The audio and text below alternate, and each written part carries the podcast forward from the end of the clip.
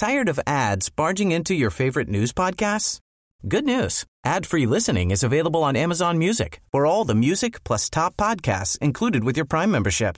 Stay up to date on everything newsworthy by downloading the Amazon Music app for free or go to amazon.com slash news ad free. That's amazon.com slash news ad free to catch up on the latest episodes without the ads. Broadstairs Consulting believes that crisis isn't an if, it's a when. And although we are unafraid of crisis, we've never known one to be resolved in a single day. However long the day or night that gave rise to it in the first place, there's always something we can learn. Tune in now to The Longest Day, a short and snappy weekly crisis podcast where we interview leaders about crises emerging on their watch. New episodes released every Thursday.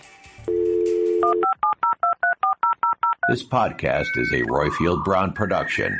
Find others on iTunes. All right. Your Honor. Ladies and gentlemen, please remain standing for the singing of our national anthem.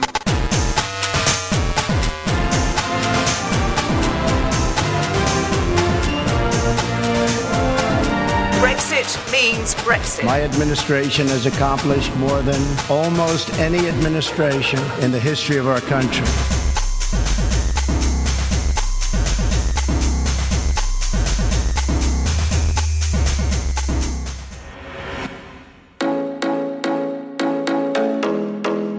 Hello, and welcome. What an incredibly busy week this has been for news.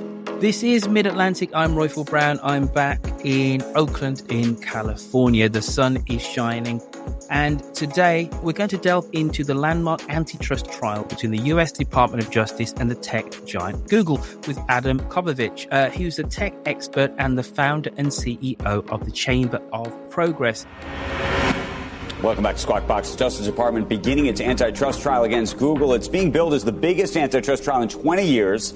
I'm going to get straight over to Eamon Javers, who joins us now with more on what may be one of the biggest cases in quite some hey, time. Andrew, this is going to be the tech trial of the century, at least so far. We haven't seen a heavyweight antitrust battle like this since the U.S. Department of Justice took on Microsoft in a titanic struggle between government and industry in the 1990s. The trial is going to be months long and it's full of highly technical testimony, but at its core are going to be a set of simple but competing arguments here. The U.S. Department of Justice will argue that Google built its 90% search market share by violating the law, spending billions of dollars a year to become the default search engine on many devices and squashing its competition. Now, lawyers for Google, on the other hand, are going to argue that the company built its dominance simply by making a better product. The two sides here are bringing enormous assets to bear, Andrew, with the DOJ authorizing additional resources for its team and Google hiring three outside law firms to prepare for the case. Now, we do expect Google CEO Sundar Pichai to testify at some point along the way. Witness lists have not been released yet, so we can't confirm that for sure yet.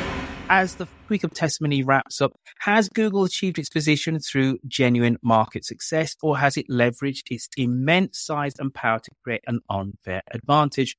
This trial is somewhat reminiscent of the US versus Microsoft case in the late 90s and is being closely observed for its potential implications on future antitrust cases and the broader tech industry. Adam, did I do a decent kind of intro into this topic? You did. And uh, although I would say we're now, I think, four weeks into the trial. Wind us all the way back. What are the implications of the DOJ going up against Google, not only for Google, but specifically for big tech? Sure. Let me first tell ex- explain what this case is about. This is a case that was started in the waning days of the Trump administration. It was continued on by the Biden Department of Justice. It's really about Google's search deals, search default deals with Apple, with Mozilla, with Android manufacturers. Here's the compare. Here's the analogy that I like to use. When you walk into a supermarket and you go down the, say the uh, the cookie aisle, you might see there's a lot of Oreos in the cookie aisle, maybe perhaps even a premium eye level placement on the shelf. That's not an accident. That's because the grocery store, in this case, say Safeway or Giant, has has done provided what they call slotting fees, and a gro- uh, a product like Oreos is paying Safeway or Giant for that eye level premium position. That doesn't mean that you can't also buy Hydrox or other types of cookies, but it does. It's a sort of a form Nobody of marketing. Whether or not people want them you can get them, right? They're also available in the store. Gotcha. And so there's a similar uh, dynamic around search deals. So Apple, so Google has deals where they pay Apple and Mozilla and companies like Samsung create Android devices to be the default search provider on those devices. Other search engines like Bing and DuckDuckGo also pay Apple and Google to be secondary option.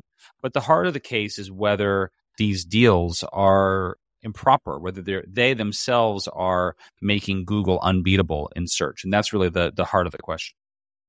How useful is that analogy? It, illustrates the the problem to a certain degree, but we have fundamentally not only is Google by default the search engine, but by default controls a massive percentage of the internet, isn't it? And and that really means that the analogy of the supermarket or the grocery store and the Oreos isn't quite correct because if you you've chosen to walk into that grocery store, but you've had numerous others you could have gone into, almost by default, that isn't the case with search on the internet.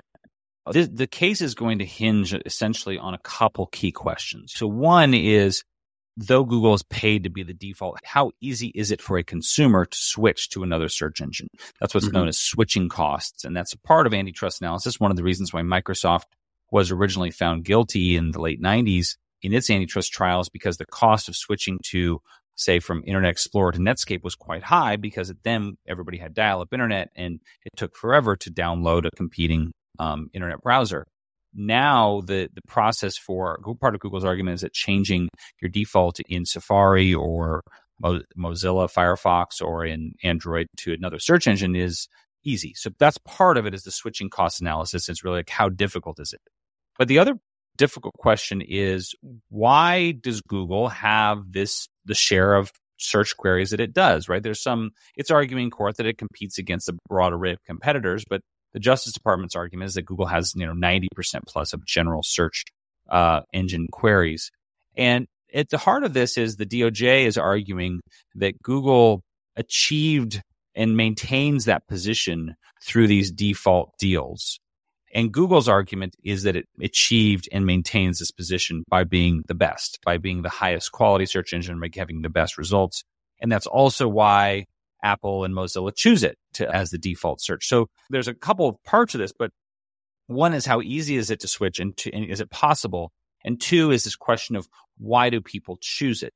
And, you know, I think the idea that they choose it because they're forced to is disproven by, it is disproven by a number of counterexamples. So, for example, um, in the trial, it's come out that Mozilla Firefox at one point switched the default from Google to Yahoo. They did a deal with Yahoo, and Yahoo was paying them, willing to pay them quite a bit what they fa- saw happen was that searchers changed their default from Yahoo to Google because they thought it was a higher quality. And so I think that consumer behavior is really important here as well. There's no question that back in the early 2000s, when you had a multiplicity of search engines, Lycos, Alta Vista, etc., that when Google came along, it was just better. That's the reason why it achieved that, that market dominance. But can you just wind us back to the reason why the DOJ chose the end of the Trump ad, uh, administration to actually launch this case? What specifically had happened for them to say this is the time when we need to look at the monopolistic practices of Google and its search engine? Well, it was politics. You, you have to remember that at the time, President Trump was warring with the Attorney General, Bill Barr, the head of the Justice Department, over whether or not the election was stolen or going to be stolen, and also how they've ha- how they'd handled things like Russia and Ukraine previous investigations. So they were at odds, and I think pretty clearly Bill Barr wanted to bring a case against Google, any case against Google, to show that he was being tough on the big tech companies who Trump thought were censoring conservatives. What, and I think this is well established by a lot of the reporting at the time, they seemed to cast about. They started with their target. We got to bring a case against Google. And then they rejected other potential cases against Google. This was a case that is it, it would largely benefit Bing if it if the DOJ succeeded. They'd be the, probably the biggest beneficiary. The biggest loser probably wouldn't be Google, but would probably be Mozilla. And I'm happy to get into why. But I I don't think it was I don't think it started because they had done this really holistic look about at the search engine space. I think that started because Bill Barr wanted to show Trump that he was sticking it to Google. And and do you think that this is fundamentally just maybe the start of many other actions by the US government against big tech? We've seen in Europe that the European Union can be quite robust against against big tech. Uh, there have been fines for for Meta, and Meta haven't even launched Threads in Europe be- because of the, the power of the, of the European Union. Is this the start of many other instances, whereas the US government is going to basically at least be wagging a large finger at, at big tech. It's not even the start. it's not even the first.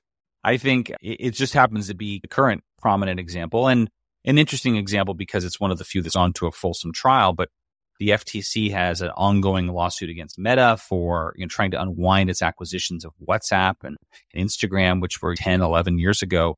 It brought a case against Meta for a virtual reality acquisition. The FTC lost that case. It brought a case against Microsoft for acquiring Activision. It also lost that case. There's a big case. There are this Google case by the DOJ is actually one of two DOJ cases against Google. And, and Apple is the subject of kind of a long running antitrust suit from a company called Epic Games, which the Department of Justice has taken an interest in as well. I am happy to talk about Amazon. Amazon's the other big one that's been mm. in the news recently because of a new FTC case. But no, I just think, look, and a part of this is these are big companies. They should, they should attract a lot of scrutiny. They have a big impact. They should be scrutinized. I don't think a lot of these cases are very strong cases, but I think it's uh, to be expected that big companies like the big tech companies will face cases like this. Lina Khan's FTC has a reputation for taking on large tech companies. And as you said, I said, is this the start? No, there have been a few cases. But why does the FTC keep losing? Is this fundamentally just the power of big tech and lobbies?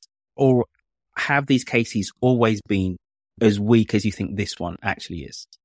I think that they haven't chosen cases very well. I, and, by the way, I think part of it is if you look at federal trade commissions generally, most of where they typically get their wins, their points on the board, are from settlements, not from lawsuits. And so a lot of times, for example, in a merger case or even in a conduct case, they'll look at a company and they'll say, okay, we, we've identified these problems. Let's strike a deal where you knock off those that behavior. And they've in the past historically tried the settlement route first. And in many cases that works. The cases companies are generally have been willing to settle with the FTC on uh, sort of behavioral antitrust matters. Her view and the view of kind of the school of thought that she associates with neo-Brandeisian view is that settlements give companies and defendants too much too much power and that they essentially it concedes too much and furthermore, she has been interested for a long time in expanding the applicability of antitrust laws. She wants to stretch antitrust law in new ways in novel theories. That's a express goal of hers. And I think her view is that you can't do that unless you bring cases, even if they're cases on the edge of existing law, and then you win those cases. Problem is when they've done that, they have they they've lost the cases. And so I think that it, it it's leading to a dynamic where the FTC is a bit of a paper tiger. No one really fears them anymore because they say, we'll take our chances in court. And based on the FTC's record, we, the company, have a better than even shot in winning. And I think, again, the same is true as of this most recent Amazon case by the FTC. Lead us into the Amazon case. What are the fundamentals that the listeners need to know? Sure. There's really two parts of it. One has to do with Amazon Prime, and that is that today, when you go into Amazon and you see a product marked as Amazon Prime, that might be directly sold by Amazon, but more likely than not, it's sold by a, a third party seller. And Amazon has rules in place that say that if you want your product, if you as a seller want your product to be labeled as Prime, then you have to use Amazon's own fulfillment services for warehousing the product and shipping the product. That costs a fee, a small fee to sellers but for the consumer, it helps ensure that the product gets there in time. That's the whole value proposition of Prime. That you know, two used to be two day now in many cases is one day delivery. Some sellers don't like the fees that they have to pay, and they want to be they want their products to be Prime labeled, but not have to use Amazon's fulfillment services. And so that's what the FTC is aiming at. Interestingly, Amazon has had a pro, has a has had a program for several years now that allows sellers to use to do, to ship products themselves and still be eligible for their products be eligible for Prime. But the big problem they found is that when sellers were responsible for their own shipping, only about 16% of the products got to consumers in time. So they have very strong reasons for these rules in place. And I think that all that's going to be a kind of a central question. That's the first. The second really has to do with Amazon's policies for what's called winning the buy box. If you go onto Amazon and you search for, say, gardening gloves, you know, that there are actually multiple merchants, multiple sellers who are trying to be the seller of that particular garden gardening glove. And Amazon, so Amazon has to choose one of them to be the seller who gets the sale when you click add to my cart or one click sale. And so a whole number of factors go into which merchant wins the buy box. One of Amazon's rules is you as a merchant, if you're selling that product for less expensively on some other website, Walmart, eBay, etc., then you're probably not going to be the buy box selected merchant anymore. That's because Amazon wants to be able to tell its customers that when you come to Amazon, you're going to get the best price online. And so the, there, there are some sellers who who believe and who feel that Amazon's policy causes them to, to raise their prices off of Amazon. And that's the sort of the heart of the FTC's complaint. Tired of ads barging into your favorite news podcasts? Good news. Ad-free listening is available on Amazon Music for all the music plus top podcasts included with your Prime membership. Stay up to date on everything newsworthy by downloading the Amazon Music app for free or go to amazon.com slash news ad free. That's amazon.com slash news ad free to catch up on the latest episodes without the ads. Isn't really what's at the heart of these both uh, of these two cases is the size of these companies and if not the actual the potential anti-competitive practices that they are I'm going to say wittingly, but let's say because of their size, because their dominance within this specific market, they are unwittingly exerting over whether it's users, customers and or companies who they do business with. Certainly in every antitrust case that's brought, the company's size is a necessary precondition, right? So in any antitrust case, the government has to first establish that the company in question has what's called market power. Sometimes you say it's a monopoly. And then and part of that is that you have to define a market in which the company has market power. And that's a precondition. Actually, for both the Amazon FTC case and the current DOJ case against Google, the first step the government has to prove is whether the company has a, has market power. That's not really the heart of either case. The heart of either case is then their behavior that the government feels is illegally maintaining a monopoly position. But the first step is establishing market power. Whenever this happens in any antitrust case, the government always defines the market as narrowly as possible. So, for example, when I think of Amazon, I think of Amazon as competing against not just Walmart and Target online, but Home Depot and eBay and my local brick and mortar merchant or specialized merchants online. They only have about 38% of all online um, retail and only about three and a half, four percent of all retail generally. But what the FTC said is, no, that's actually not the market. They said the market is online superstores. And in the online superstore market, which presumably only includes Amazon and Target and Walmart, uh, Amazon has 60% share. So they define these markets very narrowly in order to establish that the company has market power. And the first question a judge has to sort through is this market definition fair? Is it accurate? Does it accurately reflect the state of competition? So again, in the current Google case, the government is saying Google only competes with Bing and DuckDuckGo and other general search engines. Google's argument is actually we compete against different types of services for different types of queries. So if you're searching for a product, you might go to Amazon instead of Google. Or if you're searching for a hotel, you might go to Expedia instead of Google. And all of that, all of this is part of the debate at, at the trial that the judges have to sort out. I'm looking at Amazon's growth and, and, influence. And for me, that does ring some kind of analogy back to the Microsoft and Netscape bundling case where 20 plus years ago, Microsoft were accused of uncompetitive practices by giving people Windows Explorer, CD-ROMs, etc., to get round Netscape.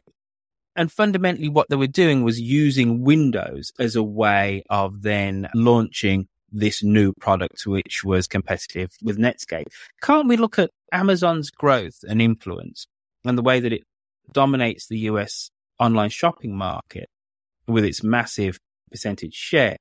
And then, and the way that is now going into other sectors like healthcare, home security, filmmaking, etc., in exactly the same way. Why are these two cases fu- fundamentally different? I, I don't understand. But then again, I'm not a lawyer. I'm not a tech expert. Again, it all goes back to the facts of the market at the time. And during the Microsoft trial in the late 90s, people forget this now, but Win- Mac was really a non factor. Windows had a massive share of the desktop and laptop operating system market. So that was number one. Number one is that there was, was a high share. Number two, and there was difficult to switch from, say, win, a Windows computer to a Mac computer. But the second issue is that the court uh, ruled that Windows, that Microsoft had a monopoly with Windows, and that it used that monopoly power on Windows to extend into the browser space by saying, okay, Dell and IBM, if you want Windows, you have to pre-install our web browser, Internet Explorer, and you cannot you install Netscape Navigator, the, the browser, the leading browser competitor at the time. It was written into contracts that they couldn't do that. That is a very different thing than I think either the current Google case, where there is no such there is so no no such you know requirement written into contract, nor is it the case with I think consumers' use of Amazon, where there really isn't that same lock in. If you don't like the price of something on Amazon, you're going to go comparison shop for it online. And so it all starts with this question of is there market power and is there lock in? And, and what are the switching costs? That's where all these antitrust analyses start. And this, the situation is going to be different based on the market. We are in a very busy news week. Can we just quickly just switch to me having your take on Elon Musk and the EU? In terms of the current fight today on content? Yes, oh, about oh, yeah. EU warning X yeah. or Twitter that it needs to take down alleged disinformation. And yeah. if it doesn't in a timely manner, that it will uh, result in 6% of its revenues being taken. Sure. The EU recently implemented a law called the Digital Services Act. One of the things that's interesting about the Digital Service Act is that it's primarily a process law. So it doesn't say, it doesn't specify what types of speech have to be taken down by online platforms, but it says that companies have to have a process in place for acting on those complaints in accordance with their own policies. And so the French European Commissioner, Thierry Breton, who's responsible for enforcing it, regularly pops up to, to talk to companies about are they complying with the DSA's procedural process requirements? And I think that's what you're hap- what's happening now. again, it's the, they're limited. They can't regulate this content of speech, so they they get around it by these sort of procedural requirements. Gotcha. Somebody needs to complain that uh, a bit of misinformation is on the platform, and then the platform ne- needs to remove it in a timely manner. That's right. And that's a real problem for Elon Musk and X because he fired all these people who would normally do that, right? they don't have content moderation really anymore. And he sees that as a feature, not a bug. He doesn't want there to be content moderation. And so that that's going to lead to, in my view, perpetual conflict between him and the Europeans on this question of content moderation. Just whilst we are talk, talking about Europe, specifically, could you just run us over the reason why Threads hasn't launched in in Europe. What specifically were Meta worried about, concerned about, or in breach of the reason why the app didn't launch there? I can't speak for them because I don't know what went into their analysis, but there's a, a separate new European law that's gone into effect called the Digital Markets Act that essentially prohibits mostly US platforms from what they call self preferencing, preference using your products to preference one service over another. And I suspect that Meta, at an abundance of caution, is has been trying to analyze exactly how they launch this service in a way that it can comply with the Digital Markets Act.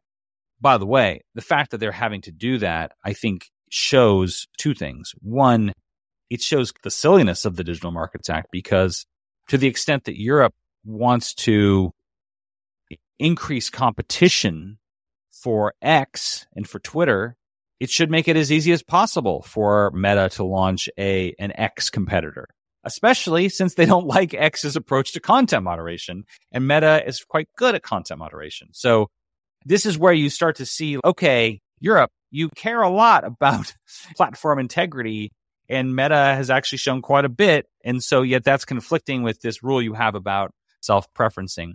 But I think the other thing this points to for me is that I just think Europe Europe has just gone on a kind of a just a very wrong-headed track over the last couple of years of digital regulation that's going to increasingly make Europe a it's going to leave Europe behind in terms of digital innovation, new services. Companies increasingly are going to say, why bother? It's just a thicket of regulation. And they're going to launch their products in more welcoming regimes. And I just, I think it's a huge mistake on the part of Europe's part to how they approach technology regulation. You know what? I, I think I, I, have my first real point of disagreement with you here, Adam. Um, yes, Europe isn't Silicon Valley. Europe has produced Spotify, Skype. Those are the two obvious kind of world beating online brands off the top of my head. And I'm sure there are a few others, but those are the two kind of obvious ones.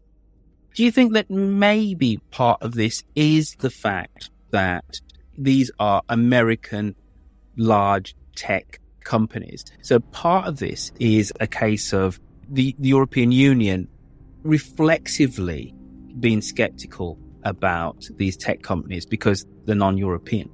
Oh, absolutely. I think it, it, it's protectionism. It's not they created this Digital Markets Act, and five out of the six companies that it targets and it covers are U.S. companies. The only the sixth is ByteDance. And look, I, I, it's blatantly protectionist and blatantly anti-American, in my opinion. It'd be like if we passed a law called, called the the Handbag Protection Act, and it targeted the Hermes and all these European luxury brands and it didn't target Kate Spade, right? They would call foul on that, and they should call foul on that, by the way. That's exactly what's going on here. But you said that these, these tech companies, if Europe isn't careful, can just go off to other other, other polities, other domains. But but that's not the case, is it? Because Europe is such a big uh, market. It's a big market, but I do think I think they're going to get left behind. I just think you're right. There's the size of the market, and so we'll threads eventually find a way, sure, right now Europeans are missing out. And I just think that that's what their regulatory environment has wrought. And is it the end of the world if they're six months behind in getting threads? No, it's not the end of the world.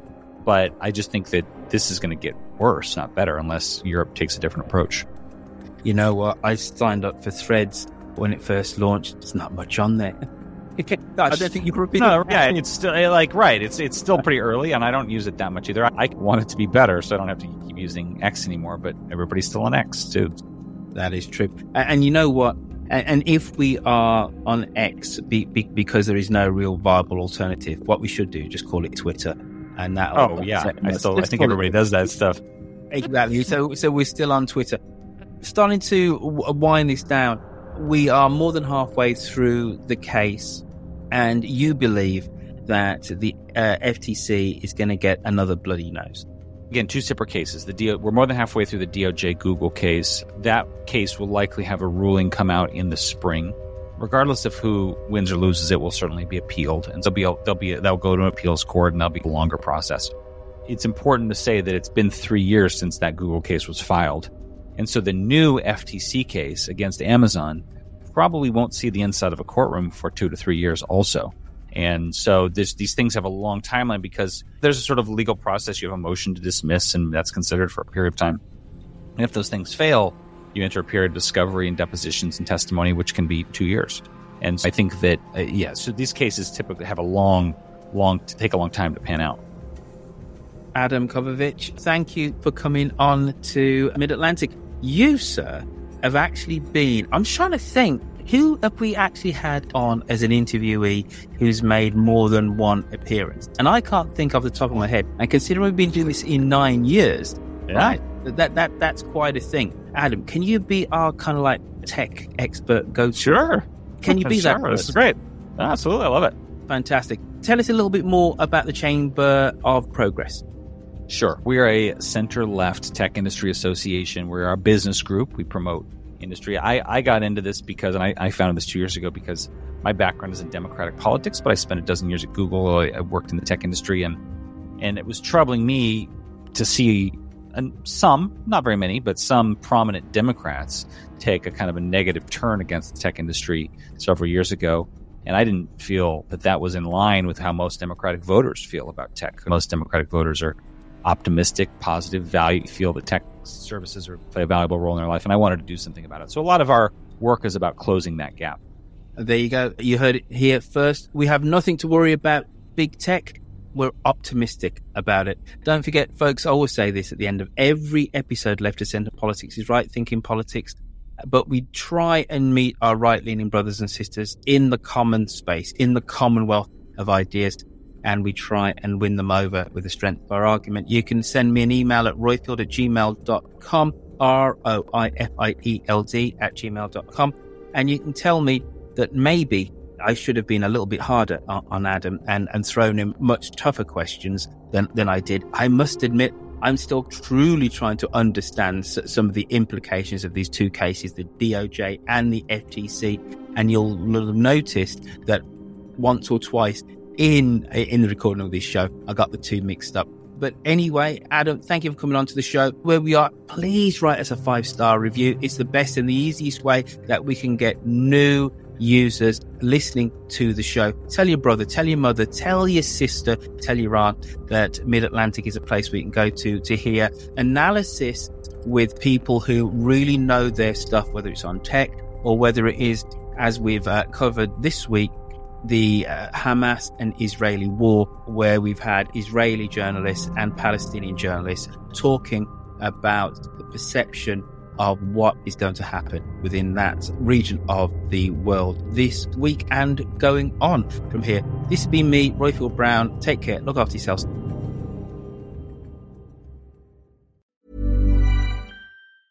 Tired of ads barging into your favorite news podcasts? Good news. Ad-free listening is available on Amazon Music for all the music plus top podcasts included with your Prime membership. Stay up to date on everything newsworthy by downloading the Amazon Music app for free or go to amazon.com slash news ad free. That's amazon.com slash news ad free to catch up on the latest episodes without the ads.